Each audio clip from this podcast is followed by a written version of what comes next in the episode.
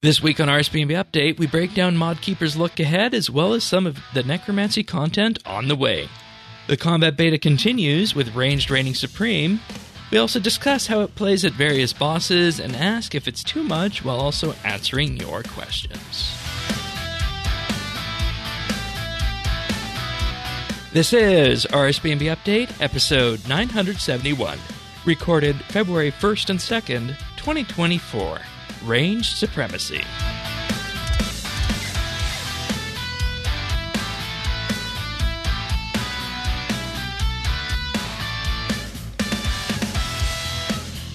Hello, everybody, and welcome to another episode of RSBNB Update. This week, we got a bit of a bit of a hybrid affair of the show going on because we wanted to bring the latest from the from the Modkeeper uh, newsletter, letter to the community, and live stream that happened on Friday. But as as most folks might know, we record on on, on Thursday. So joining me uh, to discuss Mod Keeper's post and the and the immediate future of RuneScape, Parnassius is here. Welcome.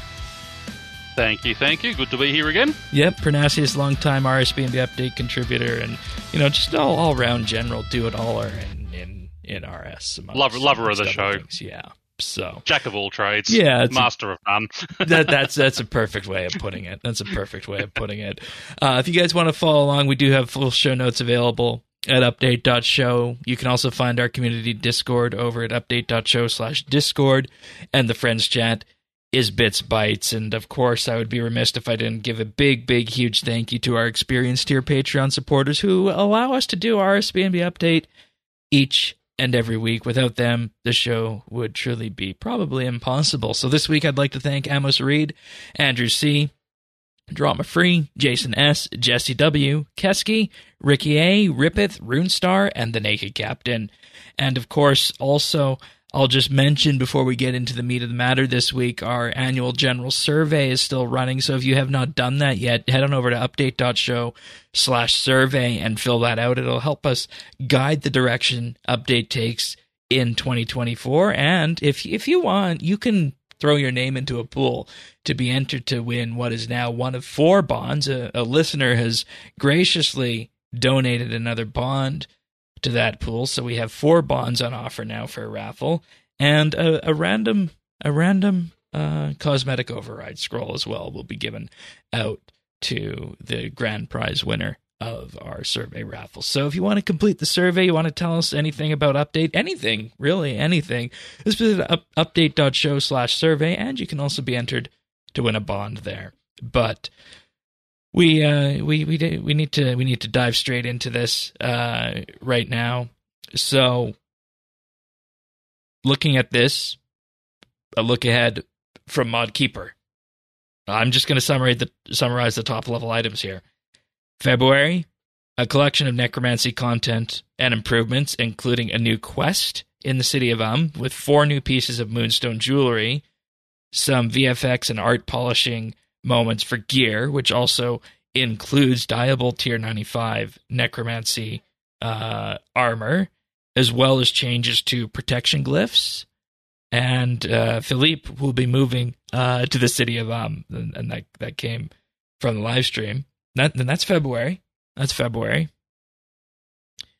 Then in March, they want to launch the combat update with uh, subsequent beta coming in the next week or so, dealing with some of the things we're going to talk about later on in the podcast. And also in March is the Easter event, which they say they learned a lot from the vibes about the Christmas village. So they're going to aim, be aiming to make Easter better than ever with that. And and that's that's kind of it for February March. Yep. You can hear the pin drop. Yeah. Um I mean, yeah, I obviously being in Australia their their streaming is at like 4 or 5 a.m. here so I wasn't actually up to see it but I did read the post and just before we got on the show I sort of watched the first 10 or 15 minutes yeah before it. they got uh, into combat Q&A yeah uh, I mean you know, I love a quest. So you know, Al, Al's not a big fan of The Al's, 54 but hey, necromancy you know, requirement for this, so you know. yes, that- and and obviously access to um. yeah. So yeah, it's fairly low level and entry level, I'd say. so Uh, you know, it comes with a new achievement and Yeah. such, but So, so the idea on that is, you know, this sounds as though it's a game jam quest, and it's not the kickoff of a new storyline, which I think is interesting. hmm. So we're still kind of in that And- pause phase after Zemouregal.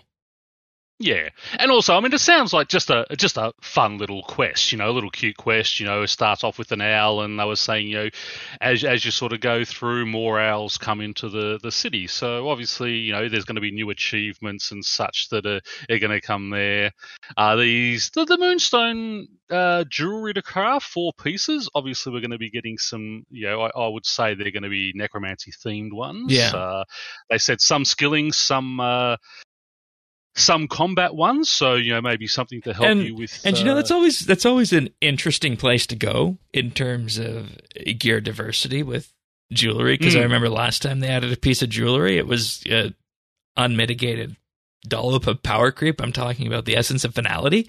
Of course, everybody Yes. loves them, and you know everybody has multiple of them if they're doing high tier PVM. But you know, when it comes down to it, at the end of the day, the question is, you know, what's going to be the balance on this? Is it going to be usable? Is it going to be utility, or is it going to be, you know, so over the top where it, you got one or two of these things that's going to be my slot? yeah, well, from what they were talking about, uh, you know, so you're sort of saying mid to sort of high tier. So I don't think we're going to get something sort of essence of finality quality. Uh, you know, power creep, but uh, yeah, for, for someone mid range or or even sort of chasing that 99 to 120, I mean, I'd say it's probably going to be something that's going to excite those people. The problem is so many people now already have 99 or 120 because yeah, the first six months people rush uh, for those type of things. So for the ones who didn't rush, yeah, great. But again, for the rest of us, it unless it's something you know, as you said, uh, you know, sort of gives a, a really good sort of power boost. We'll, we'll have to wait and see what uh, how it's accepted by the community there. Yeah, and and you know, I, I had to I had to do a double take um, when I heard this because I I remember you know listening to this and I was like, did they just say this is going to be going to a new earring slot? Yeah, I missed that. So that's going to be that's. A, I mean, I thought we'd get more rings before we start poking things in our ears, but hey, we are in 2024, and you know, people do different things these days. And, and Belly button rings coming next year. oh oh that's that's an interesting that's an interesting expansion. Imagine imagine the cosmetic opportunities available for that. Oh God. Uh, Oh my god! have, you- have the eyebrow pierced and your lip done, and big nose, big that There- big, uh, big there's, there's, nose ring. there's lots of other places for, for jewelry to be added in game, is what I'm hearing They could here. go to Prince Albert. So, uh, and yeah.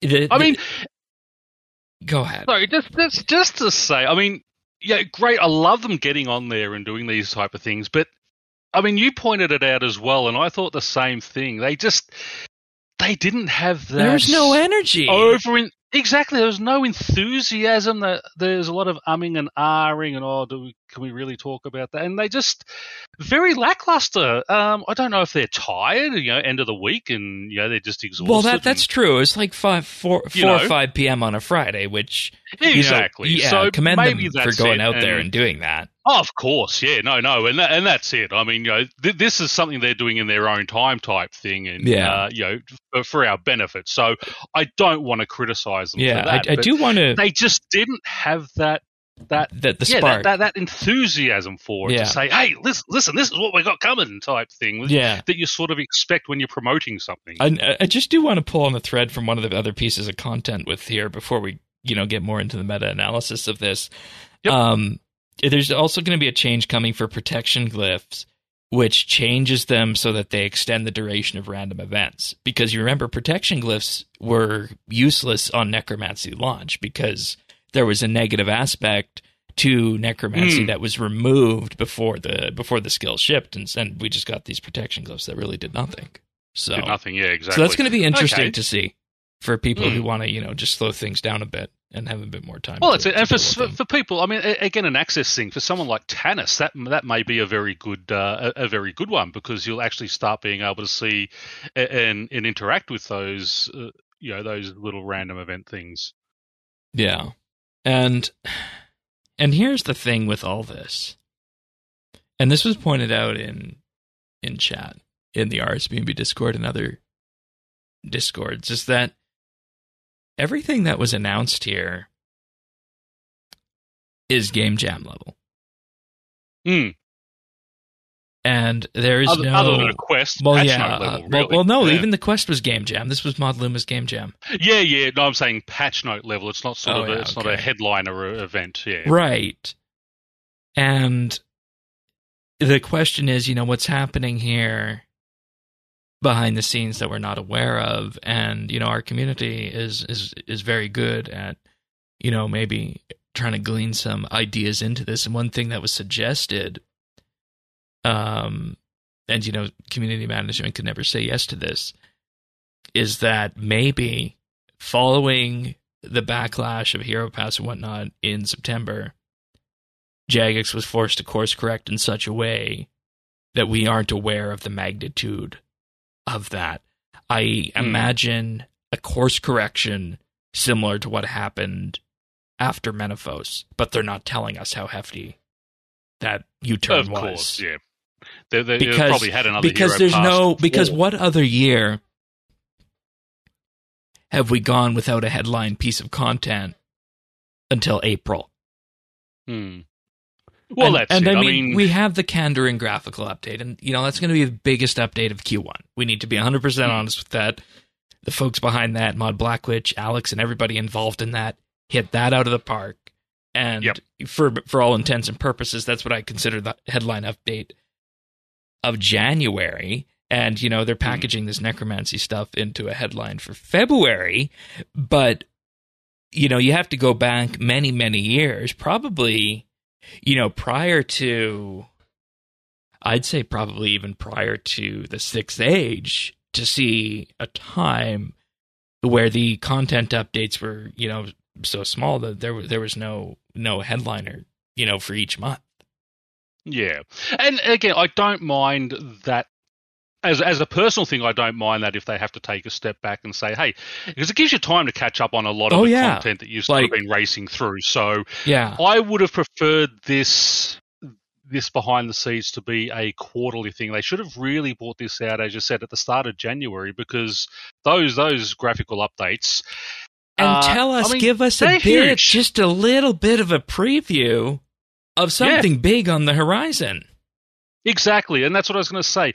We are heading. I mean, obviously, it's the end of winter. We're heading into sort of or uh, sort of spring over there.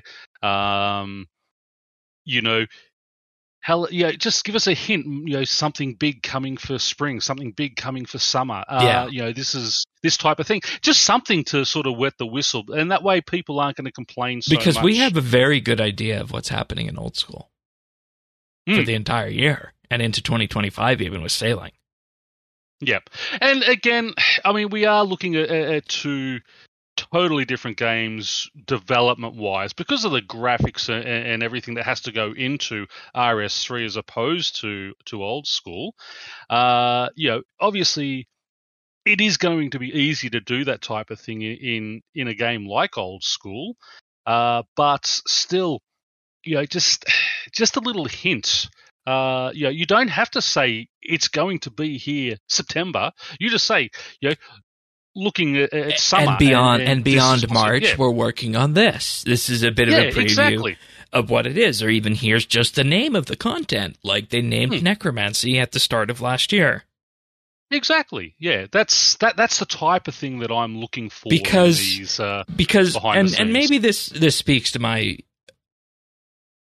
my background and you know the business side is that if this was a publicly held company right now that was you know having earnings and shareholders and seeing them based on and their reactions based on what was announced here this is the kind of announcement that you would do after the markets had closed because Yes. there is nothing in here that would make share prices go up and have investor confidence into the future. And obviously, the investors, and I say investor confidence, I know the investors involved with Jagex are, you know, more concerned with their bottom lines and all that. I'm not saying that that these updates affect those investors. I'm saying the stakeholders, the people who play the game, us, the hmm. players, have to have a confidence driver on this. That's the way I'm framing this right here. Exactly. Yeah.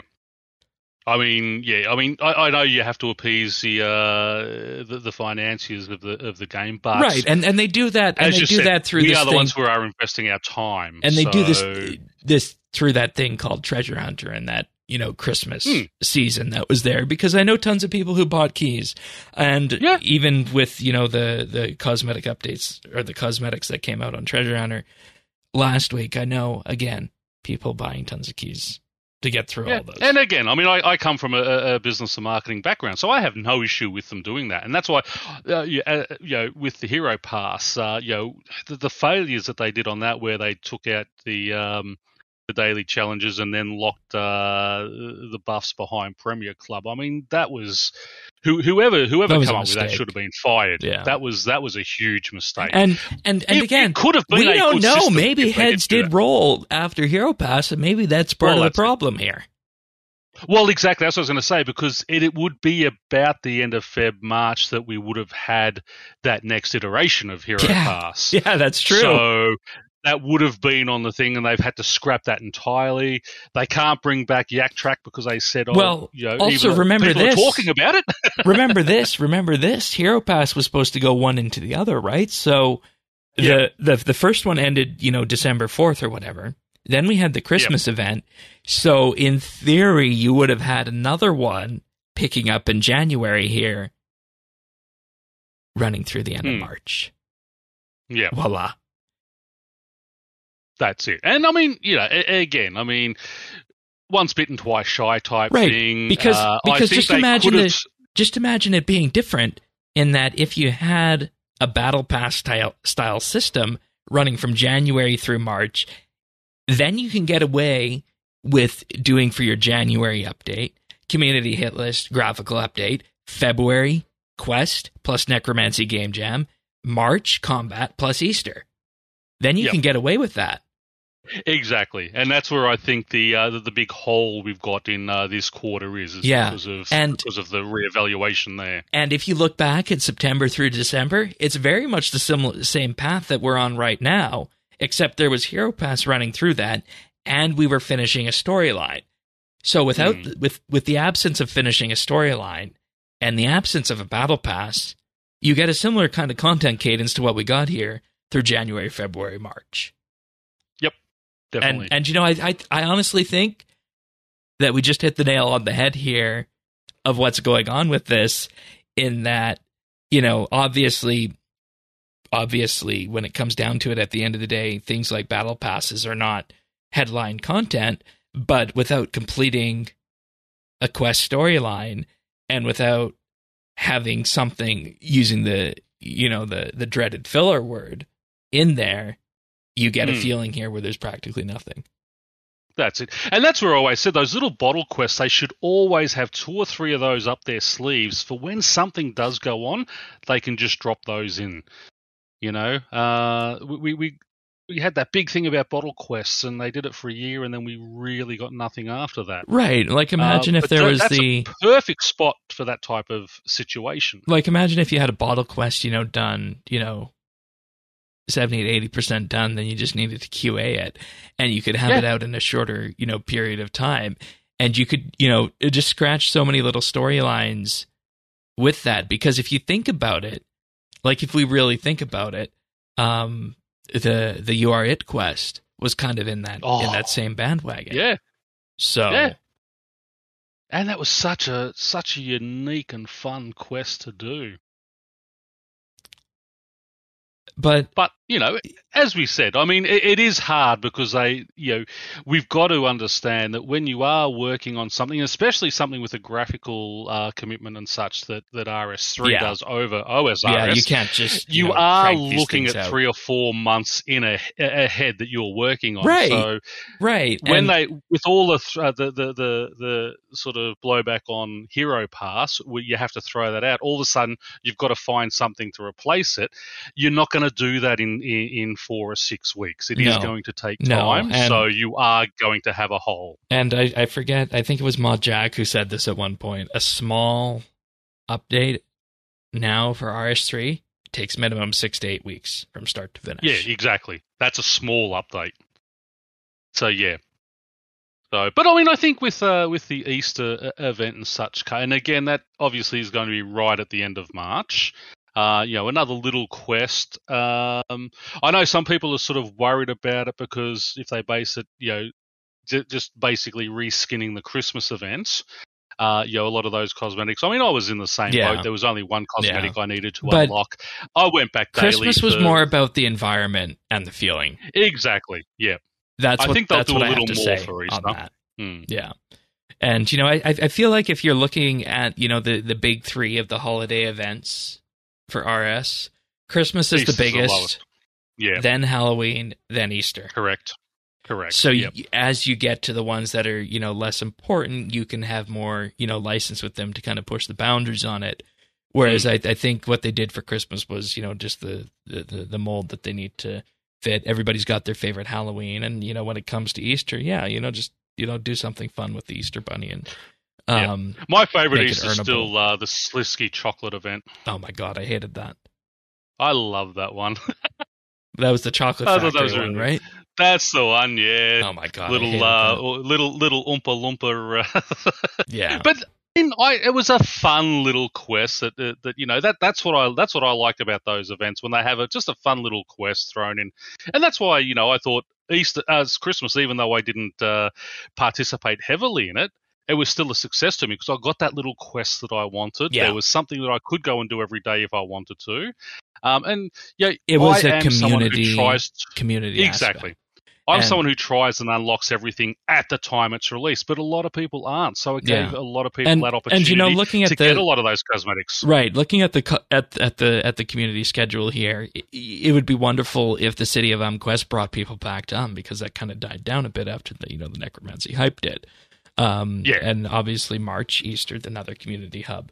But I just want to go on on one last thing here before we wrap this up and join Tannis and Bears for the combat beta discussion this week. Um, so they said last year we made a concerted effort to deepen the ways we work with the community. They increased communication from their team, which I mean, given the state we're in, I think people would question that. They introduced player-led QOL updates with the community hit list. Okay, sure, that was well that was well received. Reintroduced the beta worlds for combat updates. Okay, and Modkeeper says that he is looking forward to our involvement, the players' involvement in what we're cooking up for the coming year. And Mm. tying that in with the survey, the team is busy digesting everything that has been told to them and is working on some ignite, exciting new pitches for us. Exciting new pitches for us. Maybe even some stuff that can be demoed at RuneFest. Yeah. I so mean, are we I- go and and, and, and see with that it's, it's like are we going for a hybrid approach here kind of like how they do it at old school without the polls i guess is my question Mm, yeah, I mean, and again, I mean, those those surveys are great to get community feedback and such. I think these beta worlds, though, they need to have just a little. Yeah, if you go and spend ten hours testing the combat system there, and I don't mean going over there and just sitting there skilling. If you're actually, you know, doing combat, you can unlock a just a little cosmetic to say, you know. Hey, I was a, a tester on this type thing, just to get that involvement in it, because Yeah, I don't be- know enough about about combat to to go over there and test it. I'll just say, yep, I'll just go with whatever anyone puts in and and, and go with the flow uh, on combat side of things because I'm not, you know, I'm not great at combat. Uh, yeah, but I think we need to try and encourage those people of all levels to go over and give it a go. So you're not just getting those. Oh yeah. Oh yeah. Those sort of higher And- level PVMs. and I know this because because we pre-recorded this and we talked about that. Um, in particular, that most of the feedback has been on the high end, but everybody needs to go over there and test because if you don't, then you know you might have something that you like to use that you know you don't get to give your feedback on. But Yep. And if you don't test it and something goes out that you liked, well, that can only be on you because hey, you didn't give the feedback. Yeah. But I think we can I think we'll leave this here and I think there's a wider discussion that needs to be had on um whether there needs to be, you know, some kind of grander message, but I'm not necessarily sure on how that should be framed. So folks, let us know if if that's something if that's something that you're interested in hearing about.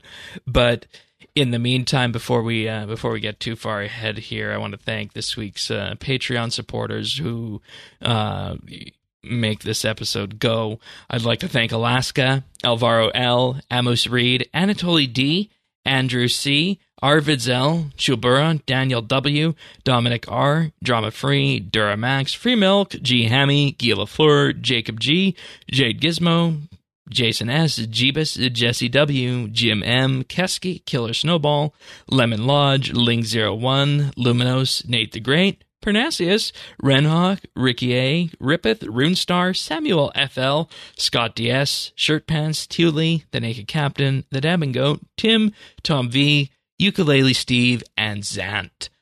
Of course, you can learn more about this at patreon.com slash RSBNB. There you can sign up for as little as a dollar a month.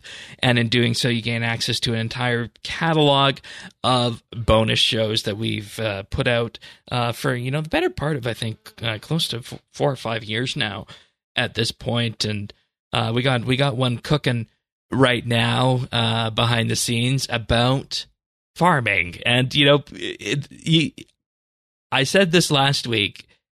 We had never done a farming monthly bit before. And I'm like, That amazes me. wow, we've never done that before.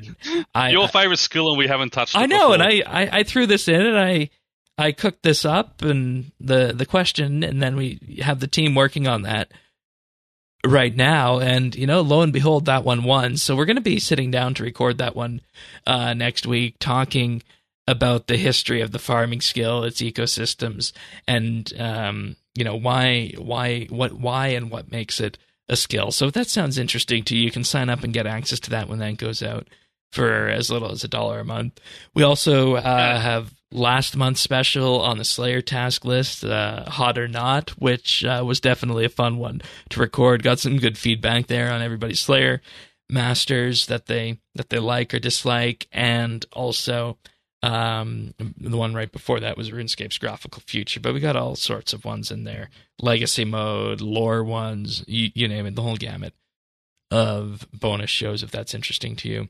We also have a VIP tier where for $3 a month you can get a rank on Discord, which includes chat channel access, I mentioned on the podcast at the start of the month, and high quality stereo versions of the show.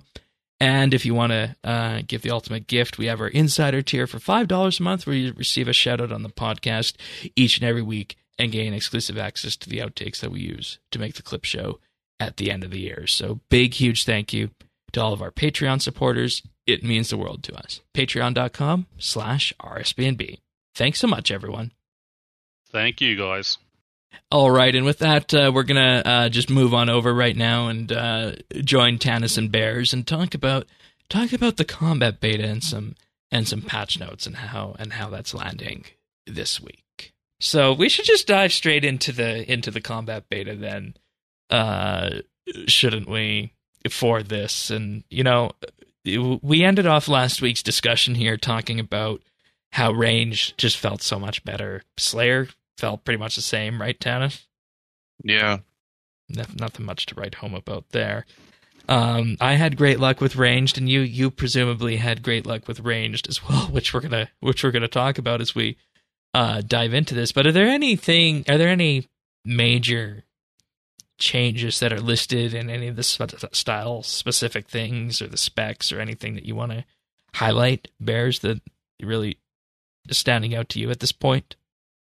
Um, no style specific things. Um, I think Magic is the one that gets the least amount of changes. Um, so that means they must think Magic is in a good spot, which I don't disagree with. Um, range just gets a couple small things, and then um, same with melee.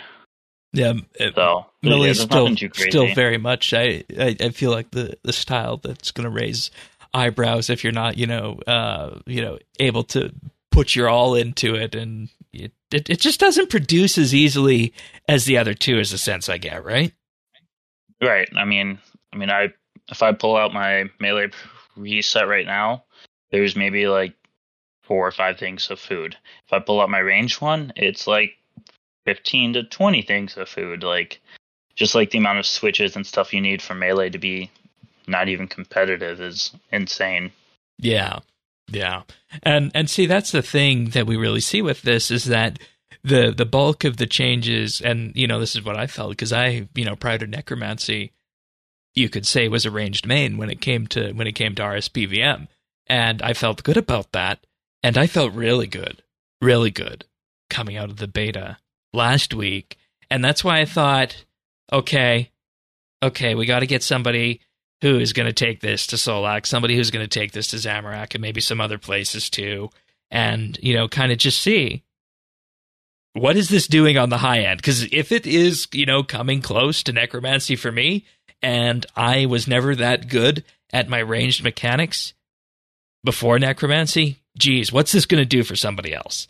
Is that kind of the sense that you're walking away with here uh, this week too? Yeah. Um. Yeah. The I did some Zamorak two hundred fifty percent. Um, and in the live game, you know, I usually what happens you charge a pad, you get one auto, and then you get the spec. In the live game, I was getting that one auto and then phasing before before the spec, so I wasn't getting the spec. In the beta, most of the time I wasn't even getting that one auto. So just like the amount of damage you're doing just gets you that extra 20, 30,000 um, needed to skip that extra and, and that's huge and that's huge when you think about it. Very huge.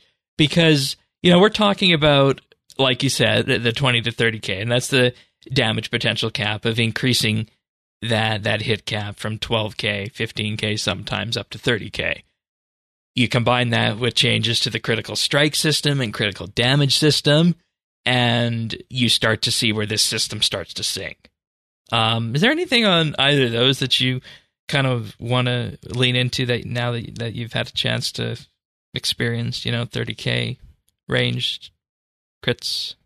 Yeah. Um, well, first off, very selfishly, I loved seeing, oh, that's a 30k. Oh, that was four 30ks in my SGB. like, it looks cool. Um, balance wise, not not as cool. Um, but Which it- we'll it's- get it's to lot of fun. because because you have to question is that healthy, right? correct Because Um, there's nothing like the SGB.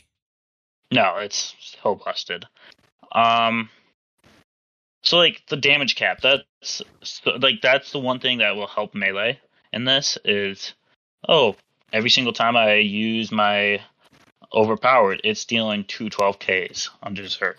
Now it'll deal 18 to 20k, so like you get that extra six to ten thousand damage out of uh, out of that. So like that's where melee is going to get the most boost from this. Yeah. but And and I feel like I mean, Melee's range- problem in general is more of a philosophical thing because it was the bleed skill before and you know it, it necessitates those you know four to six switches that people always use to make it sing.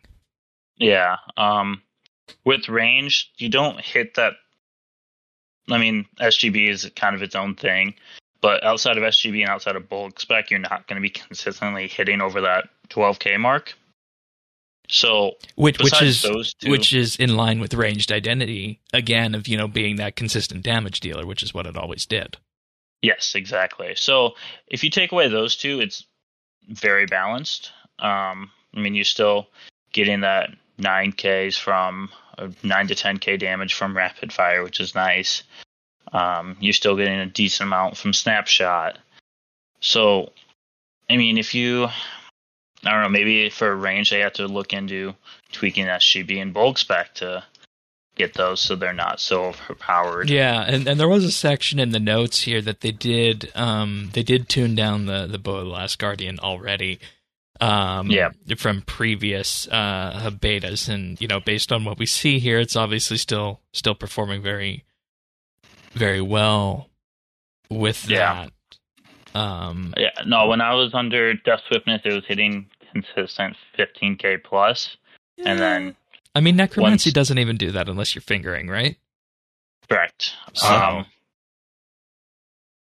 What'd you say, Shane? um, I, I said necromancy doesn't even do that unless you're using finger of death. That's not what you said. I, I know I'm choosing to move on. Uh, um, Anyways, um, yeah, so uh, you see, we're painting a picture here that it comes down to, like you said, the critical strike, critical damage, hit cap as being the primary things that is really carrying this thing forward. Plus, the SGB and the Bow of the Last Guardian is probably, would you say, what's putting ranged over the top? yeah. I I think in the beta range, I think you can make an argument Necromancy is still better. I'd willingly listen and could, you know, be persuaded. But so I think it's pretty even with Necromancy.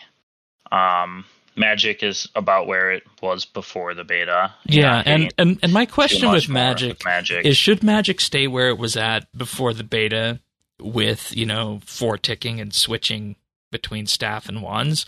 Or should there be a way to do more with Magic on the level of what we're, you know, basically should Magic be pushed up without the four ticking? Because I don't Um, know, like I don't know how you explain four ticking to somebody and get somebody to do this end end game style of Magic. yeah. Like, I mean. I, I know how you would physically do it, but I don't know how you communicate that, you know, one of the quirks of the game is how you maximize the skill. Yeah, I I personally rarely rarely four tick. Um, it's I definitely know notice the difference when I do of damage, but to me it's not worth the extra effort. It's not worth the worth the hassle. Yeah. but I mean, one of my good friends who I PVM with all the time, he's constantly four ticking. So, um, I mean, I I'm not gonna tell him that he needs to stop, sort No, of thing. So no. I, I'm of two beliefs on that. Like, I, yeah. And part of me is like, well, we reward people Mhm. for putting in more effort, Mhm. or Yeah. are they really putting in more effort, or are they just exploiting something that really shouldn't even be in the game? I don't know. right, and I mean the the window to change for ticking was was years ago. Yes, I agree. I mean, the latest you could have changed that was after the the fractured staff came out. I think. I think that was probably Yeah. the latest that you could have changed that, um, because it, it it really does lead to that identity of that style. So we're painting a picture here. Necromancy followed close behind by ranged, and then followed a little bit further back by magic, and then melee way back at the back. Is is that how you'd put it, or?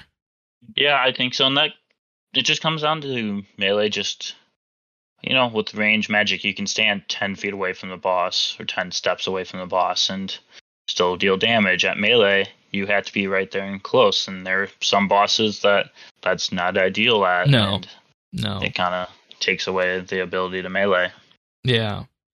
And do you think the differential between, and you know, keep in mind beta, everything's subject to change. Do you think the difference between where magic is at right now and where ranged is at, do you think that's too too great in that one of them needs to move one way or the other? In the beta, I would say range probably needs to move down. Okay. Um, then we I, get I to just think there's too much damage with top tier SGB, CB, bulk spec. Yeah. And then we get to, you know, the question with that as well for bringing bringing range down. Should necromancy be brought down a bit too from where we're at?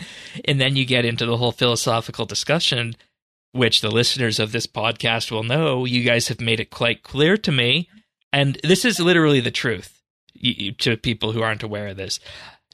Ever since you know October, November, I have had one person a week at least message me from the audience saying what kind of feats they have done with PVM as a result of necromancy.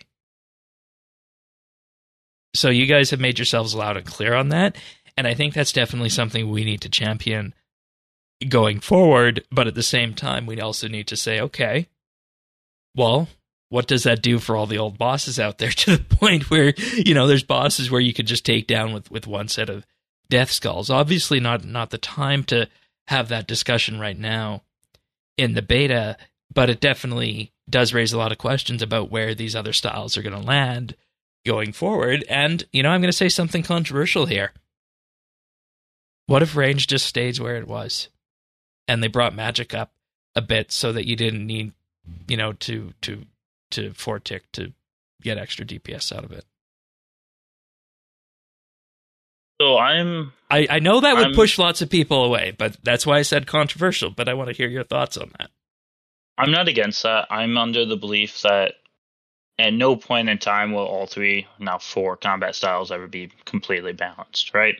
Like there'll be a change to melee that all of a sudden that will be the best um, in the game. Like when they added Greater Barge and the codexes from ED2, melee took a huge jump up. And Yeah, I mean, when I started PVMing, that was I learned how to Solak with melee, like Trim Masterwork, DGS, and Drygores. That's all you needed. Um, which I also have to say that was the first, you know, tier 90 odd ma- odd power armor set that you could make yourself. Yep. So there's that too with it. Um, but continue on. so then, I mean, after that, people discovered how broken uh, Bakriminel, bol- Bakriminel bolt, bolts are. and then all of a sudden, everyone's using Ascension crossbows and Ruby bolts and Onyx and Hydrix bolts. And then that was the meta. And now it went to Magic and FSOA. And that stayed the meta for a while. And then Necromancy. So, like, I really think it's just going to keep rotating. I think that's fine. I think that's healthy for the game. yeah, so so with that then you could push, you know, ranged to be out front or at least very close with necromancy and you know dare i say it that's what balance is where Yeah. you know you can in effect choose how to play your game and you know i i i just want to also just bring in a comparison here from other mmos um specifically going to quote uh, eso at this point elder scrolls online is that at the very high end of it if you're mechanically sound the difference between any of the six classes out there is going to be at most probably 8 to 10k DPS at the very high end. And that's way way way way more. You know this 130 140 odd k DPS people are pushing out at the ultra high end that's way more than you need to complete any of the content in the game so the point is is that's how that game strikes balance there's six classes that are for all intents and purposes balanced so you know there should be somebody should have the ability out there to ask a question for RS. Why can the four combat styles not be balanced? And I realize Yeah, I that, think- and I realize it's not it's not as simple to do as snapping your fingers because people have huge gear investments and whatnot. But it's an interesting thought exercise, and I'm in no way saying right now that magic should come up to where ranged is at. I think it would be an interesting thing to think about and maybe an interesting thing to do, but I don't necessarily know that that would be the right thing for the game. So this is largely just a thought exercise at this point. So Yeah, I, I mean, I think it's kind of a lose either way. Um, depending which way you look at it, it could be a win either way. I mean, if you're someone who learned to PVM with necromancy, I mean, those people that's going to be your now. that's going to be your comfy spot. Yep, and those people are now doing Solak. They're now doing AOD. Yeah. They're now doing Zami, and like Yeah. they're happy and they're like explored more of the game, and that's great. But at the same time, there are people who saw necromancy, saw how how much damage it was putting out, realized that the bosses are no longer fun doing that, and they stopped playing. So I think there's a balance there, and if you you know nerf necromancy, you make the people who just learned all these bosses very upset, but you gain the player base back who was playing before necromancy. I, there's, and then it becomes a community. never a Then right it becomes a answer. question of community at that point too, in terms of you know, um, which is going to you know drive the drive the engagement metrics for Jagex and Yep. whatnot, right? So Yeah, because e- it, the the complexity behind it shows that you know right now we don't have any necromancy switches in terms of weapons or armor. Um, it's literally plug and play, and away you go. All you got to do is you know learn your living death rotation and a few other things, and you're off to the races there. Where with ranged, and this was something I asked you in pre-show. Um, I mean, if you want to get a lot of the, the bow of the last guardian, you can optimize to the tick, right? But you don't. But you don't do that, and you're still getting wonderful results. Yeah, um, I mean, with my range gear, all the only switch I bring is a EOF switch for Zammy. So I don't bring crossbows, I don't bring chins, nothing. Just a EOF, and that's for ECB. Yeah. Um, and Which, for people unaware, that has the split soul uh, special attack in it. Yep. Um, and in the kills that I recorded for this, I didn't even use it. So I did not switch weapons, ring, book, anything once Yeah. that whole kill. Yeah, so let's actually uh, dive into some of these kills a bit here in terms of what you found different. Let's start with the Arch-Glacor. Um, in terms of in terms of where where things were on live and and where they were uh, on the beta. I'll get the the the beta one up for people uh, to see. But what was the biggest thing you found at Arch-Glacor? Because the interesting thing I see here is that your kill time was practically even. Yeah, I think they were within like two to three seconds of each other, which blew my mind. Um, in the beta, I feel felt like I didn't rely on the poison ticks as much as I did in the um, real game now. I assume you were stacking those with Wen arrows. Uh, yeah, the Okay. big ones. Yeah, Um, right. So, but like I felt like I would SGB and it would deal. Let's see, four hits times twelve, whatever that is. 48. Forty-eight thousand. Yeah. Um, like pretty consistently in the beta. If I did that with big arrows in the real game, it would not do that. It would be closer to the eight to nine per hit. Right. Um, so I, I felt like I wasn't relying on the poison as much. Okay, so more the raw, do. more the raw damage, and then obviously Yep. that poison still ramps up all the way, uh, all the way through the kill Exactly. too. It So- still does a ton of damage. Um, I'm guessing the same kill time came down to just mechanic luck. Oh, I Yeah, got I right, because what Arch happened, but Glacor maybe I is you know 100 percent random in terms of how it does it. You know, minus doing the same thing back to back. So Yep. um, so, uh, but yeah, I, I think I noticed just the raw damage that was coming out of range. Yeah. And you know the, the the thing that really stands out to me on this is that and you know I this shows kind of how I how I PVM um just watching this here I see that your action bar is immediately more readable but you know when I PVM my eyes are I never seem to really be on my action bar and the and the cooldown so this is actually the first time I'm actually having a deep look at what the what the ticking cooldowns uh look like here so so that's interesting just from an observer perspective on this. Yeah, I actually spend a lot of time looking at it. Uh, once I get familiar with the boss, I know what's going on. It's something I can look at my action bar a little bit more. So, you know, I'm seeing that, oh, G Rico's coming off cooldown. I'm going to queue that up real quick. Oh, I, I need and to and, and to be clear, you're, you're you're doing manual here because it looks like you have a revolution window up, but I see you're activating things manually just for anybody who's seeing that. Yes, I have Revo on for basics still, but I, for the most part, Yeah, do cast them manually. yeah, which is I, I mean I I think that's uh, the the middle of the road uh, way to go on that. Yeah. Okay.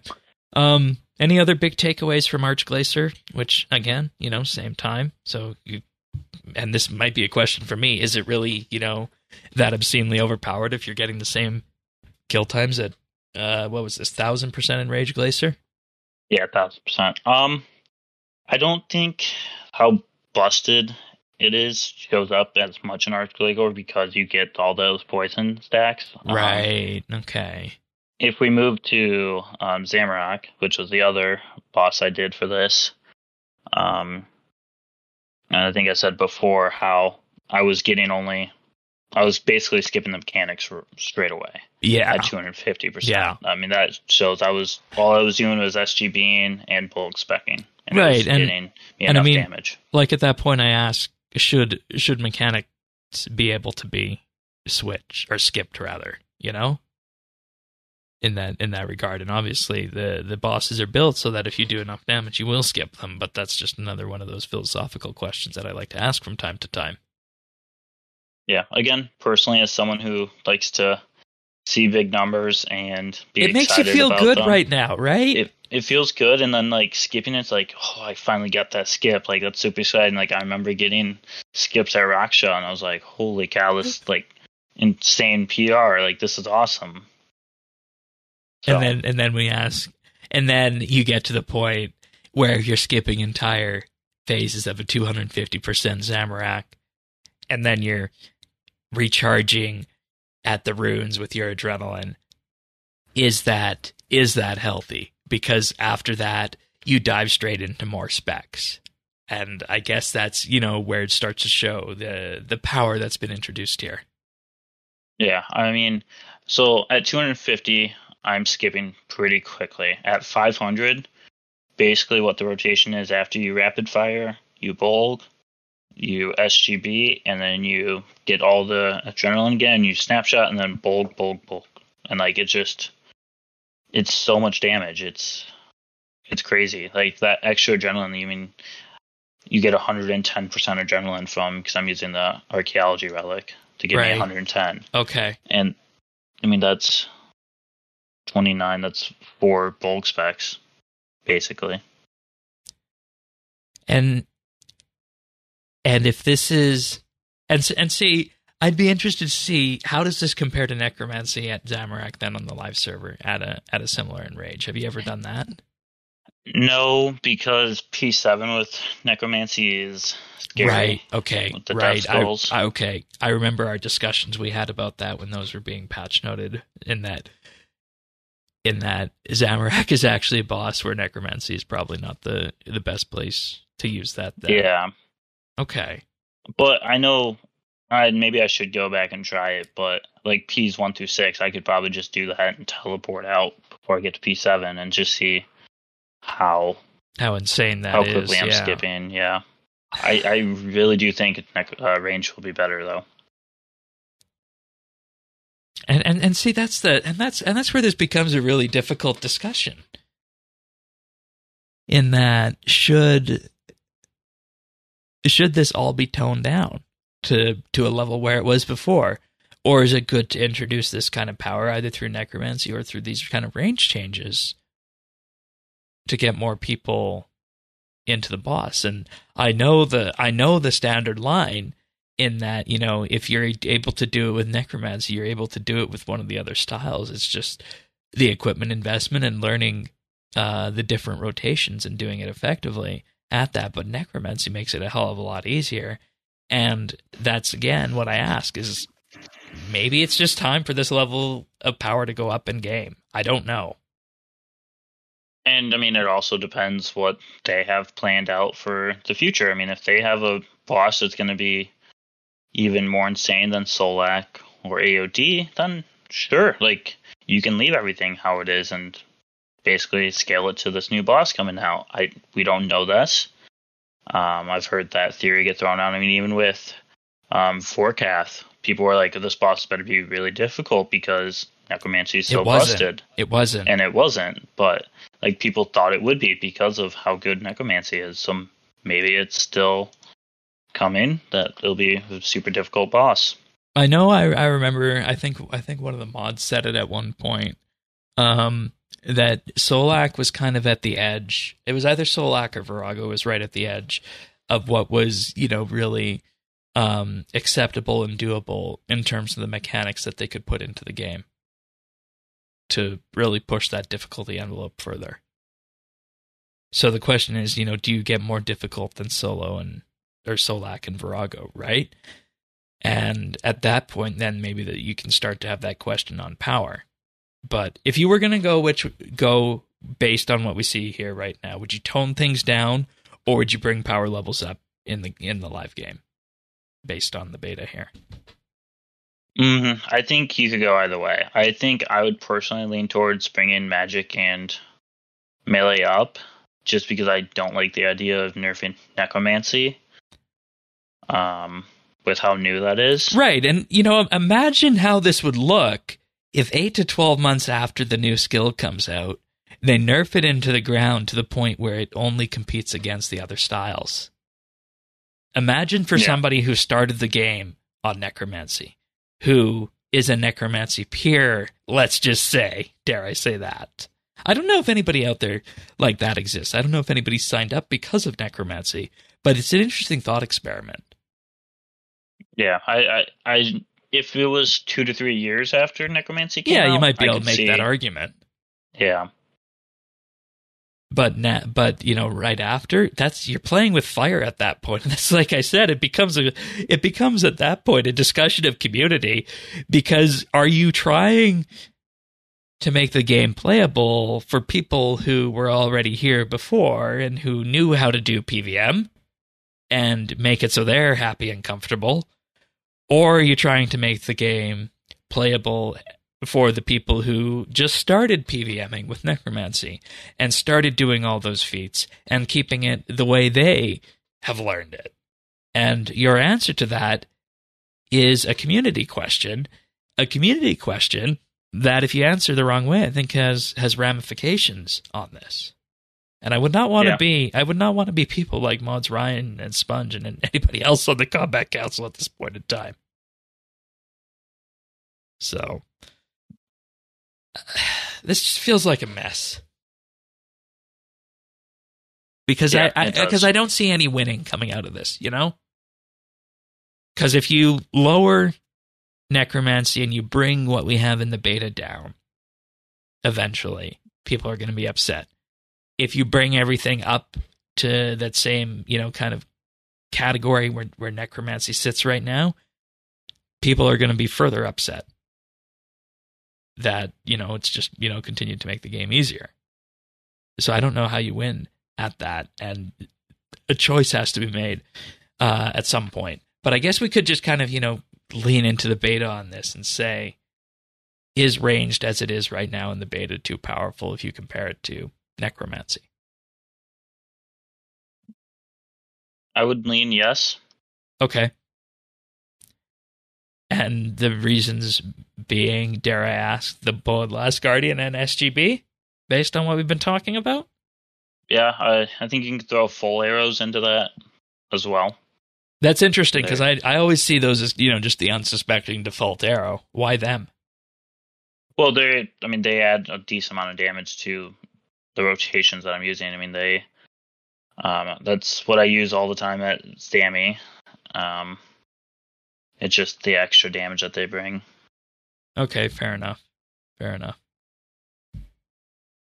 All right. Um, what about what about uh, uh, Solak? How did that go? Um, yeah, that was about the same. Um, I think, I think the same sort of idea that with Arch-Glacors, I didn't let the poison damage carry me as much in the beta as I did in the live game. So just the damage that came from the Bolg and um, SGB really helped. Um, you're skipping all the mechanics that I would normally skip. They're about the same kill times. So um, when I when I switched to Magic again, it was the same thing. Like I didn't really notice anything too different. When I when I was working on Magic, that's when I'm more focused on the action bar and Right. those sort of changes. And, and you don't four tick with really that. You just anything. you just staff switch for spec, right? Yep, and yeah, mostly camping dual wield, but occasionally switching to staff for spec. So how did and you know we've been talking a lot about range, but how did Magic feel when you when you used it on the beta?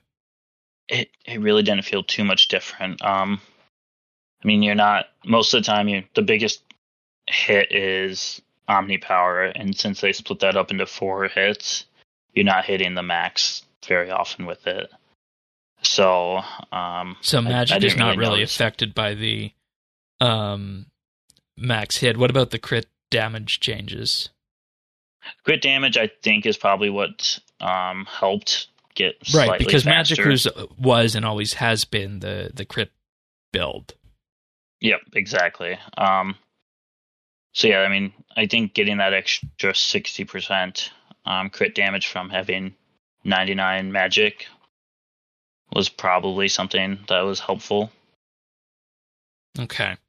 Okay. So not too much with magic there then. Um, Yeah. but but you know, in, in all honesty, then you'd feel comfortable, you know, using what was there uh, for Solak. Then I guess would be a way of putting it. Yeah. All right, fair enough. Um, Tanis, any questions? Should we move on to the listener questions that we sourced from this? Um, I guess I just what what would you say the biggest danger would be if it were to move forward? Yeah. Um I mean we kind of touched on this in the pre-show. It's just like in some of the bosses you're granted extra adrenaline, um, and that's when it gets super dangerous with how much damage you can deal. If you're putting out multiple bulk specs, if you're putting out multiple overpowered um, abilities, like that's that's when you start getting to a dangerous level. So they gotta somehow figure out that because if you're just four or five attacks in a row that's hitting over 15k, that, that's that's too much. Yeah. And you know, I wonder what the time frame is on this because they said treat this as kind of like a release candidate um in terms of something to test. But at the same time there needs to be changes in terms of the balancing obviously. What I'm wondering is how long do the people like Sponge and Ryan have to deliver this? Because you remember we had that weapon diversity beta many years ago, right? That went off the rails and they had to can because it just took too long. I'm wondering if we get to a similar point with that, with this here, rather. I wouldn't think so. I think the fact that they said this was a release candidate means that they think they're close. Um, I think there are obviously some things they need to tweak, but I mean, even if they think it's close, I mean, we've seen it before where they release things that probably could have That feel close internally, but when you get, you know, a, a bunch of cracked PVMers on it, it's an entirely different perspective. yes, so like I wouldn't be shocked if they make a couple changes and then don't do another beta. I And then just I ship it. not, but that that is a real possibility. Yeah.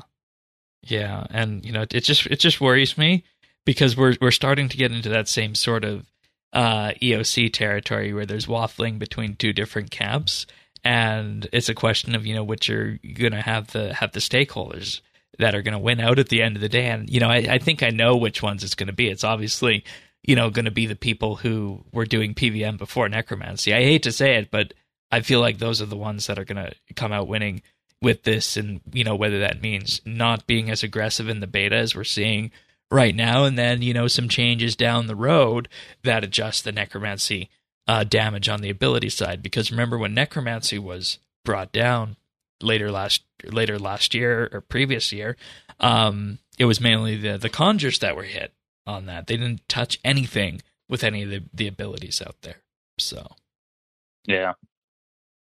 interesting times ahead. Uh, but we did uh, source some questions from the Discord today on this. So uh, the first one: uh, What changes affect each level of player in the lowest, median, and highest rungs?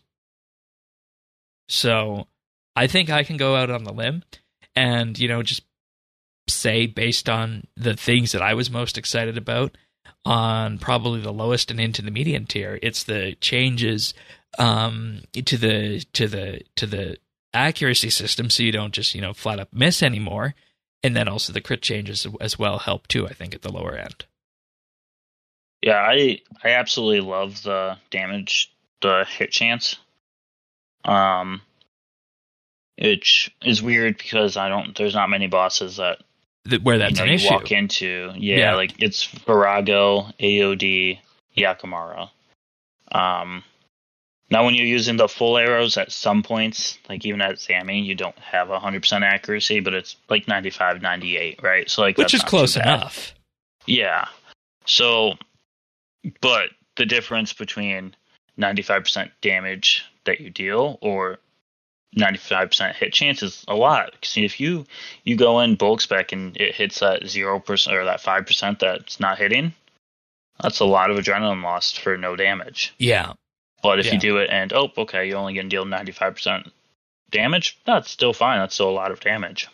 Yeah, and you know, also if even if we bring this down to you know um, Slayer at the uh, at at the low to mid levels, for somebody who's training with ranged, you're going to feel that immediately because there are a ton of misses in this game at the early levels if you're fighting something that's just maybe a little bit too powerful for you. So Yeah, I they're, mean, they're going to feel that. And there's still probably areas to safe spot some Slayer monsters. So if you didn't have 100% accuracy, that just, you know, it's you're sitting there not getting attacked and you're just hitting zeros yourself. That's not fun. Like, no, oh, no, it's I not. And- and I know that. I know that. better. I know that from old school because I'm in that level level range where that happens. Granted, obviously different combat system, but the idea is the same. Um, mid tier, and you know, I, I think the thing that that uh, felt most satisfying to me on this, and it's more of a meta feel than just one specific change, is that it made at least ranged in my assessment um, more competitive with necromancy without really needing to think about it, which I think was a good thing. Yeah, I think that comes down to the critical strikes um, for mid game. Just like, Right. all right, now you have more access to more critical damage. Right, Um, because ranged was never really about crit. That was more magic's thing. Yep. So Um, so just like that extra sixty percent damage when you crit is a lot. I mean, I, I'm assuming mid game players are going to have ninety nine combats. Yeah. So you get that like the kind of people who are doing normal mode reapers, I'd say is what I'd say mid tier. Yep. That Yeah, sort of thing in the, in the occasional bossing. And well, for highest, we've kind of detailed um, how broken this is at places like Zamorak. Yep. The Just damage hit the- cap going up based- to Yeah, the damage hit cap, and just Yep. you know, in, in cases where you get tons of adrenaline, that um, that really lets you uh, print the damage out there. yeah. All right. Um, then the next one in November and December, there were some JMods publicly talking about the combat beta and using it as a platform for, radical design changes like removing abilities. I think this person's talking about the melee um, auto attack, making styles more diverse, and questioning if melee should still be two separate skills, and possibly looking at weapon diversity again. But in January now, it looks like that more of the open experimentation stuff really uh, never happened. So the question is, are there uh, any immediate plans to continue on this experimental bandwagon, or could those maybe be introduced later? And obviously, you know, we don't have the exact, we don't have a, a JMod answer on this, but I think it's an interesting thing to talk about in that did it did the combat beta need to go full experimental on this or was just just kind of you know the a few changes around the edges that really you know made things uh, for the better here Well, I think some of the things that will help melee, and it's something we haven't touched on yet, is the damage ranges. So, um, like for example, one of the abilities could go from, you know, 35% to 188% damage, and it just you roll a dice and see what how much damage you deal, and they're gonna, you know, shorten that gap a little bit, so that will be more consistent. I think that helps melee a lot. Um, 'cause, I mean, there, there's just how many abilities there are. It's confusing. It's like, okay, this one's slice is 75 to 115. Is that good compared to kick, which is 20 to 100 percent? I don't know. So just like figuring out, updating the tooltips, which is another thing they're going to be doing, and giving a smaller range for these um, damage will really help melee. I think. yeah Um, is it going to change how many weapon changes and armor changes you need mid fight? No. but at and, least and that's an identity problem isn't it Yeah, it, that is. that it's become based it become a style based on bleeds but also the special attacks of uh, the Zuk sword the tier 92 whip as the main weapon the Leng swords um what am i missing well, you're also supposed to switch helmets occasionally right between Jaws of the Abyss and the um, vestments. Um, you get. I don't think ZGS is used as often anymore, no but that's uh, still right, out that there. kind of fallen out of favor a bit So yeah, there's just too many changes. Right, and- and, I mean, you, you got the Spear of Annihilation. Uh, that was the other one. Yeah. yeah. And you know, you you put this in front of somebody else who's just coming to this game and say, "Hey, this is how I do, you know, end game melee combat in RuneScape." Yeah, I in this other game, I just equip two daggers and off I go. yeah, I mean, I I wish I still had one of my melee presets because it's no food in there and just switch, switch, switch.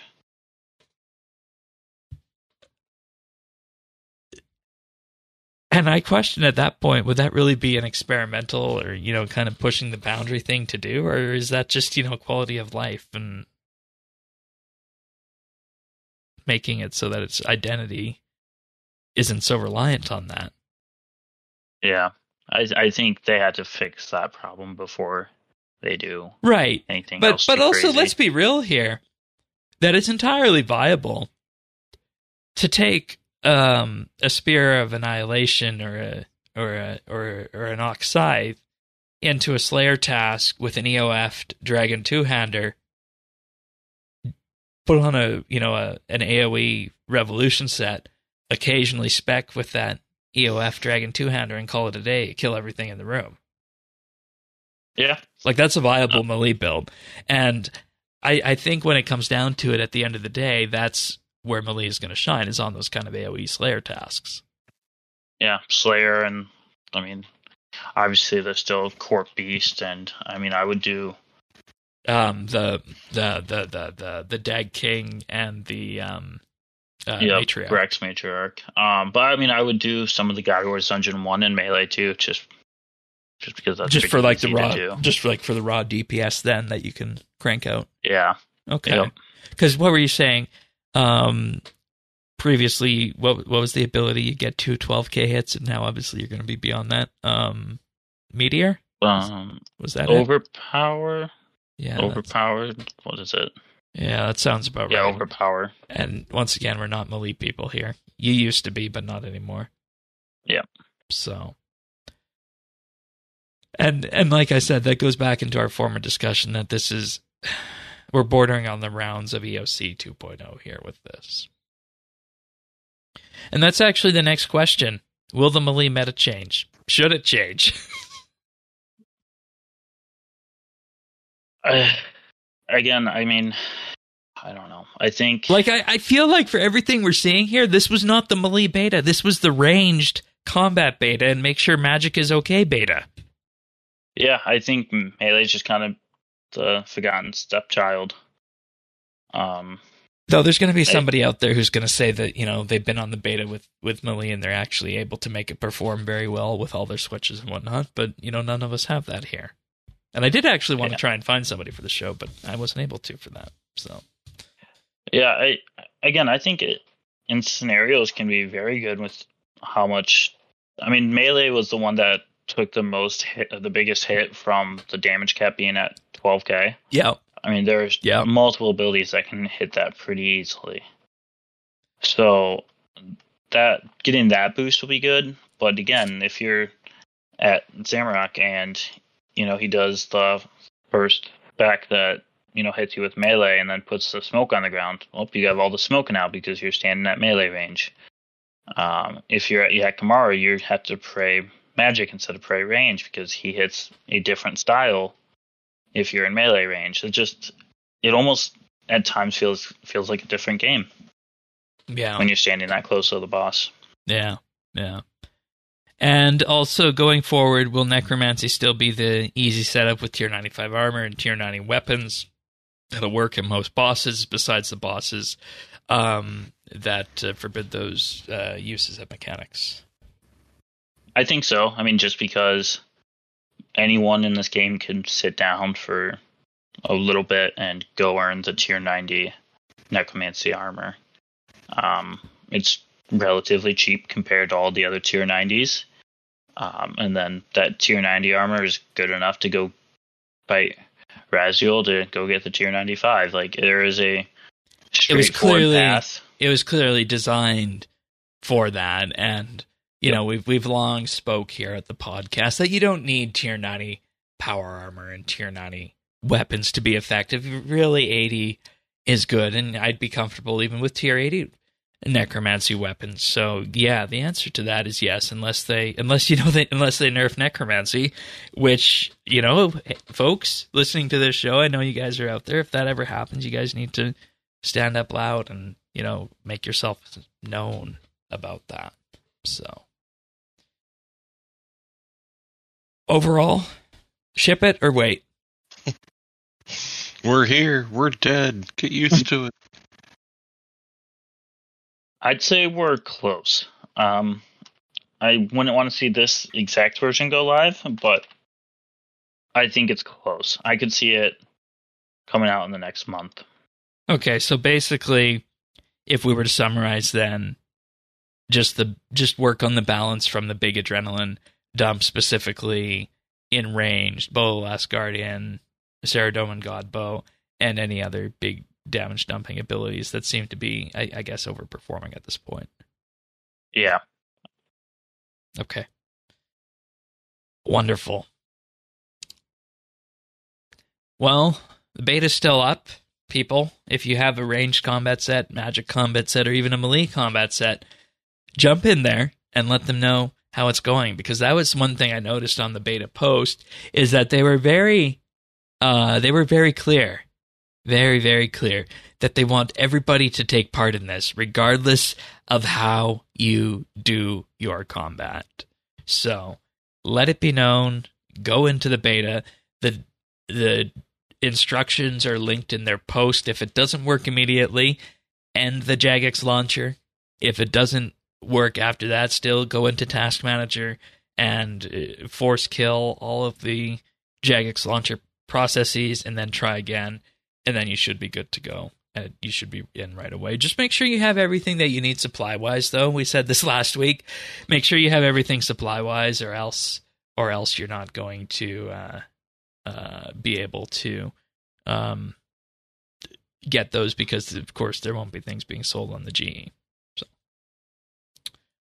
All right, um, and you know, we're we're I, I should I should clarify this. I I I don't know if I will have made this clear at the time.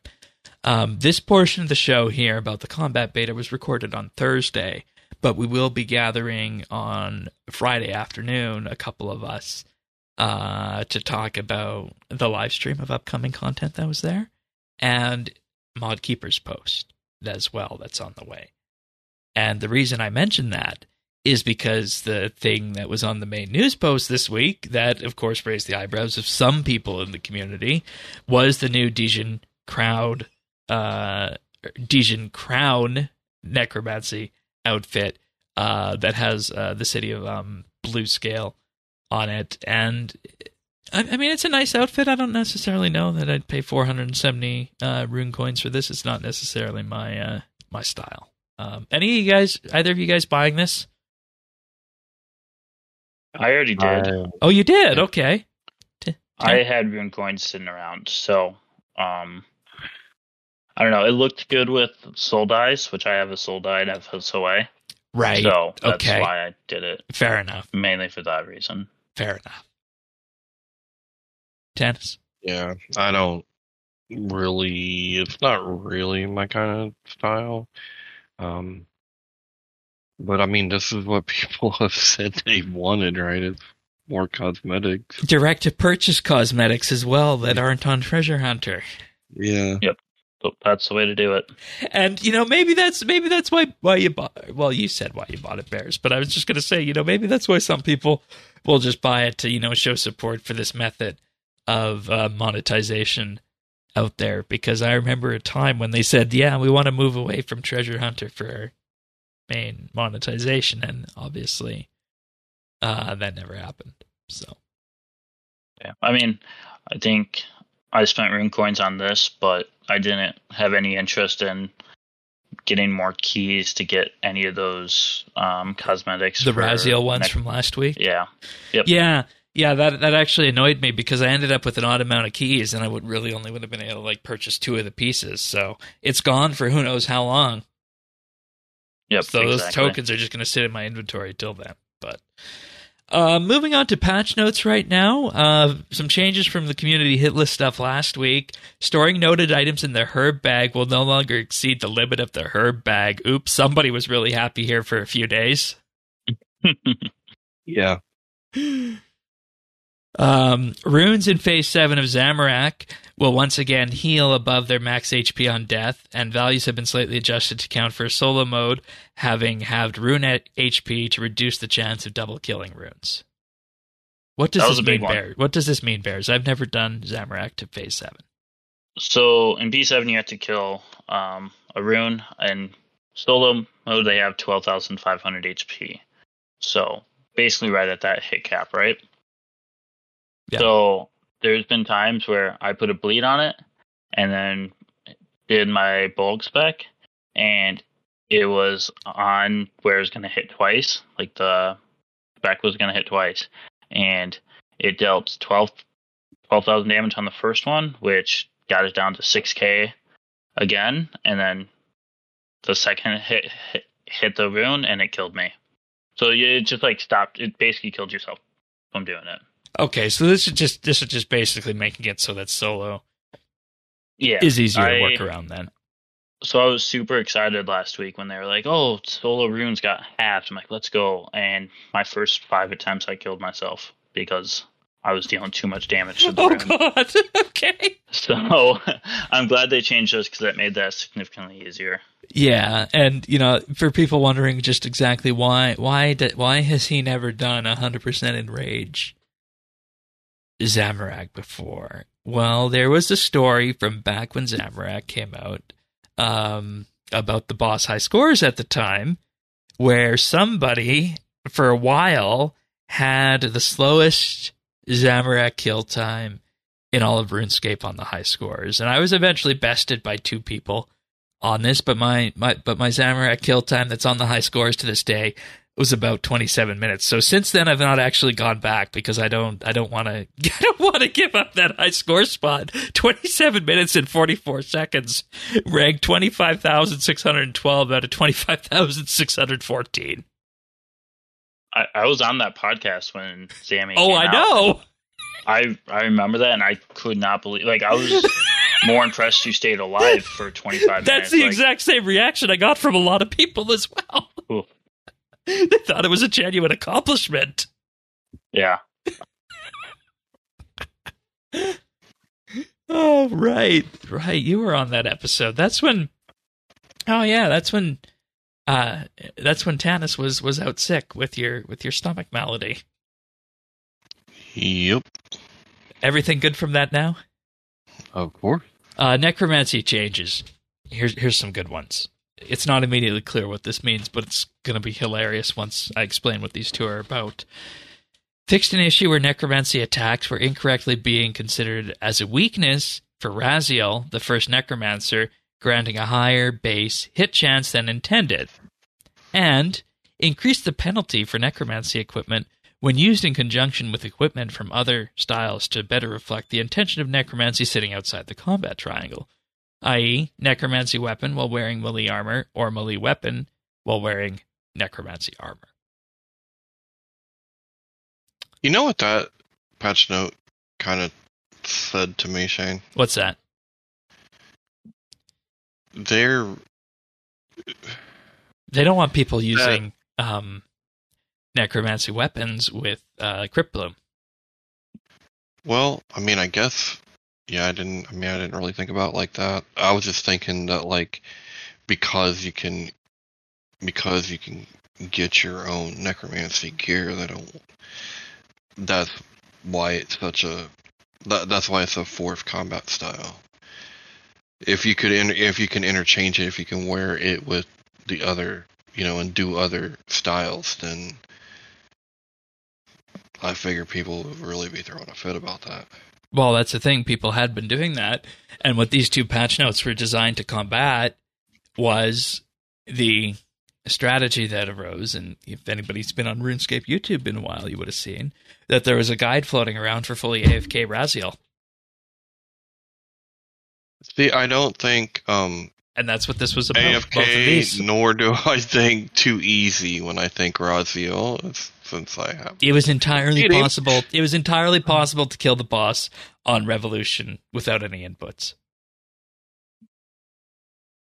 Huh. Well, Yep. I don't know. I mean, I wish I'd figured that out. I could have at least got finished the quest. Oh well. But but story mode's not even that difficult. We can get you through that at some point. I'm fairly yeah, I mean certain. it's been close. It's been close, but mm, Yeah. But see, these are the kind of weird edge cases that, that are like this that just come out and about. Bears, were you aware that, you know, there was people out there that were doing Rasial AFK with Crypt Bloom and whatnot to kind of just farm it I think? I saw a video of it. I never looked into it. No, I mean, why would we, right? Like, Rasial's actually a fun boss once you get down. Yeah. So I'm not surprised by it. I mean, it is what it is. I mean, even the AFK Kerapac guide uses Bloom while using ranged, so Yeah. or at least some Bloom. So like, it's not completely out Right. of the. right. But, and I mean, you're Um, killing it, but at that point, you're not making money because you're not doing it effectively. So, Yeah. I mean, you you take your pick either way. Um, in other patch notes this week, uh, several decimal separators have been added across the game. Um, the one I saw here was in the coin pouch, for example. Also, whenever the dark facet of luck doubles a clue casket, people will now receive a chat message in case they miss the object box due to it being too fast. And then, in general, uh, patch notes this week shows the kind of spaghetti code we deal with in this game. Fixed an issue with power burst potions having an elongated cooldown for some players affected by the login lockout. holy, When was Wow. that? Like 2021? Yes, like a year ago. Oh no, it's two years ago. 2021. Close to Shit, three years Three ago. years ago. God damn. Like I didn't think I'd ever hear that. Hear that phrase again. I still have PTSD. Were you locked it. I didn't even get no. And I just like remember seeing it on every single update for three months. I'm like, oh boy. well, I mean, at least they had the communication team out there dealing with it, and they, you know, they brought the server guys out, and Mod Warden was out a lot. And I remember, Tanis, you said there was this one server guy you wouldn't want to get on the opposite end of, based on how he uh, talked and carried himself on the live stream. Yeah, I don't remember who that was. I don't either, Do you remember? Do you remember that? but I do remember us having that discussion. Um, the treasure rest animation showed no longer correctly uh, display incorrectly in the customization interface, and the reason I mentioned this one is I mentioned at the top of the show a, a random uh, emote being included with one of the bonds that we're going to be giving away, and this happens to be uh, the the the the one that I, I think I'm giving away on this. I might have to double check this, but I think that's the one that it is. Uh, blue dragon scales can now be banked by sign of the porter. this was the coolest patch note I saw in in because it's kind of just sandwiched in there between everything else and it's kind of like a nothing patch note but it's in the same vein of you know collecting um the the nightshade in the scabbard cave with porters because this potentially and i mean we'd have to look at what the exact breakdown of a charge is versus that but um if you're an iron man character and you're making um anti dragon fire potions you want this Yes, Oh, I was well, super yeah. excited on my Iron Man for that because I, I remember I was just, I was just there recently. Like, oh, I'm just gonna walk around this dungeon and collect the dust that's on the ground. This is cool. You Mm-hmm. get 28 out of time. And then you got to teleport back and walk back. Yeah, not fun at all. Not fun at all. But that's it for the patch notes this week. All right, with that, we're going to start off and move into our achievements. I don't think there's much else to say on the patch notes this week. Starting off, we have Eric's with 99 Necromancy on the 31st, XOX Scotty XOX with 120 Fishing and 120 Woodcutting also on the 31st. Then we have Mej Quest with 99 Smithing on the 30th. Congrats. We got Stantham Gum with 99 Necromancy on the 28th. Um, Scotty with 120 Necromancy and Range again on the 28th. All right, and then we have Tim 2 with a trio of 120s with necromancy, fire making, and woodcutting, all on the 27th. Very nice. And then we have Dur Duro with 99 necromancy on the 26th. Well done, everybody. Well done. And of course, Yeah. just a just a just a brief note: uh, Double XP we learned is coming on the 16th to the 26th. So set your calendars for that. See a bunch more of these 120s. This is a this is, this is quite the 120 spread here. Yeah, I'm gonna get 120 necromancy on this one. I think. There you go. Nice. But uh, if you want to appear on the podcast, update.show slash help. If you uh, have always wanted to be on RSPNB update or a podcast in general, you think you might have something interesting uh, to add and something to say, uh, just fill out that form. And the biggest thing, of course, is to let us know how to contact you and why you think you'd be a good addition to be on the podcast. Update.show slash help. And with that, uh, Bears has a pick of the week from somebody uh, in Eastern Canada. Yeah. Um. So you've probably seen some of him on YouTube Shorts and TikTok, but it's Connor Price. Um. He's a hip hop rapper from Toronto. Um. I started to hear him late summer this past year. Really started to listen to him in August, and I reached his 0.1% top listeners on Spotify this past year of 2023. Um, so I, as you can see, I've kind of kind of enjoyed him. Um, his big thing is the YouTube Shorts and TikToks, where you know he's has a weird instrument, like um, Tanis was saying. He's seen one where he grabbed a carrot and turned it into a flute, and then dropped a beat from there. Um, he makes his own beats. Um, he makes his own music. Um, he doesn't. He's not signed with a label or anything, so he doesn't release albums. It's just one song every about two to three weeks.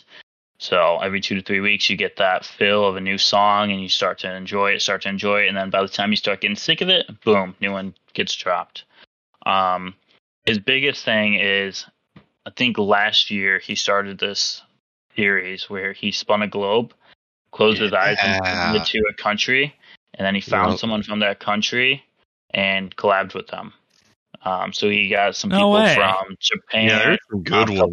from Africa, Brazil. Um, yeah, no, he's he's fantastic. I really enjoy him. Um, I'm hoping to be even higher than 0.1 percent this year in Spotify. I mean, I it probably he is his um, playlist is probably on for about seven or eight hours a day while I'm working. So I think I'll get there. And and didn't you say he his his music was also used uh, something with the Raptors or something, or he's just a fan of them?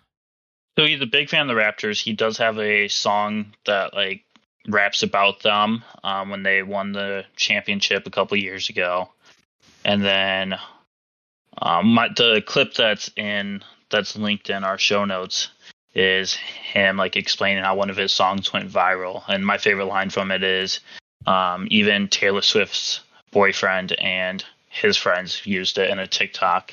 So obviously talking about Travis Kelce. um, so like that, that was just kind of funny little things. Like Travis Kelce's a big name, but Taylor Swift is even bigger.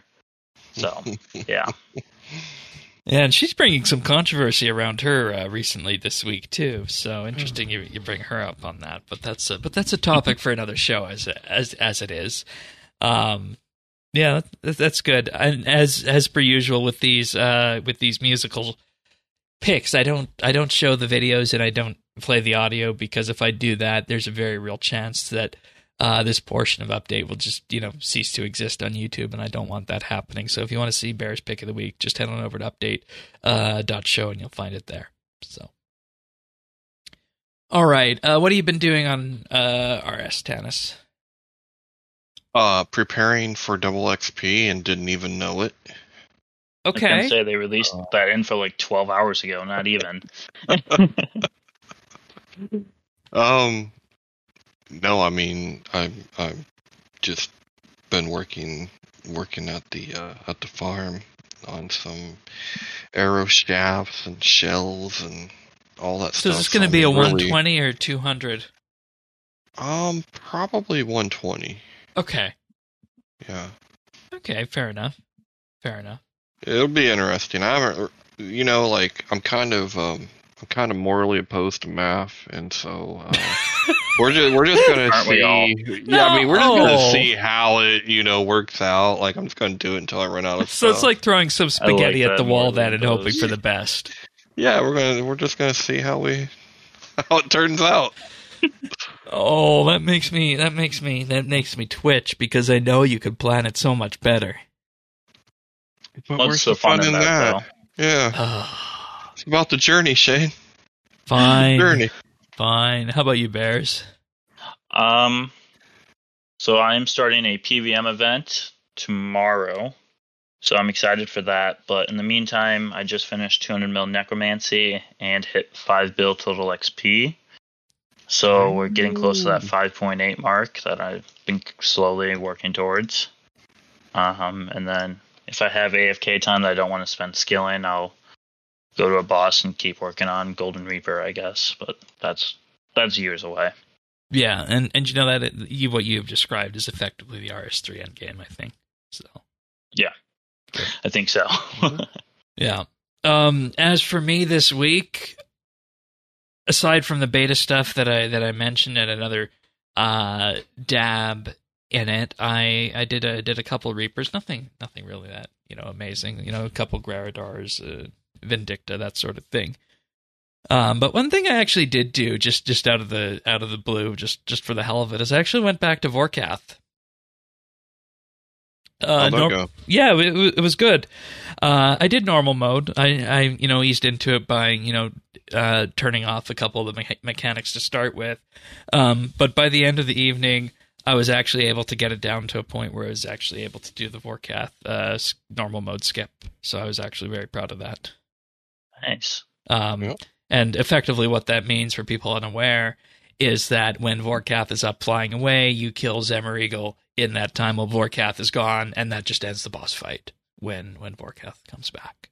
So, um, I I I I'd like to work my way up to hard mode there, but I still like I'm I'm not at a point where I can in effect just kind of cruise through that, getting the skips like I can cruise through, you know, something like Rasial or hard mode Kerapac, if that makes sense. I don't know why. I don't know what what's different there, but I think there's just. I think the issue or the, yeah, the issue is would be with a lot of people is the two mechanics at once, or the, Yeah. kind of defending against Yeah. two things at once is tough. yeah, Um, because you know, like I'll be fine fighting just against Vorkath, but then once it comes to fight Zemouregal, there will be just times sometimes where I'll just start taking tons and tons of damage, and I have to start mitigating that. yeah. So Have not- you tried hard mode in like group or anything? No, I haven't, and I know you and I were talking about doing that before before Christmas, but we never got around to that. Maybe we should do that at some point. Yeah, I'd be happy. I mean, I think in groups usually you get one person tanking each one, so Right. it really helps And then the other mitigate the person, confusion. then the other person just lets the DPS go. Yeah. Yeah. That's, that's actually a neat, neat idea about a way to do it. But I, I still think we kind of undersold Vorkath too when we did that episode because we didn't necessarily dedicate enough time as we should have, I think, to the armor. Because that's another thing that we didn't talk about in the beta that, that your beta combat endeavors that you were doing in ranged were with the new Elite Dracolich. Yeah. Um, I think at the time, it, I mean, it usually takes a couple weeks to figure out how good an Right, item until is. you get your hands on it. yeah. So I, it's it's tough to week of like, okay, how good is this armor? Where will like the theory? That- crafting that's it looked do. okay but in practice you get it on and you're using a bow it's it's miraculous almost isn't it Yeah, I mean, rapid fire is all of a sudden your best ability. yeah I mean, you you gain adrenaline from it, and then it makes crits happen more. That's that's a win-win. money printer as they say but alrighty well that's pretty much it for this episode of rsbnb update so uh thank you bears for for doing this and uh braving the combat beta though from the sounds of it you probably actually had some fun with it I did. This was the first time in a while that I've logged into the beta, and it hasn't been laggy like crazy. So yeah because I, was think able they use a, in there and play. i think they use a euro server for it dare i say so yeah, That's and usually I'm like signing in when there's a million other people in, and just it's so bad. But Yeah. I had, I had a lot of fun with it. Yeah. And hopefully we've uh, pushed that discussion in the right direction on that. So fingers crossed everything uh, turns out the way it should. But nonetheless, Tanis and I uh, will be back next week for another episode of RSBB Update. You good, Tanis? Anything else to say before we go?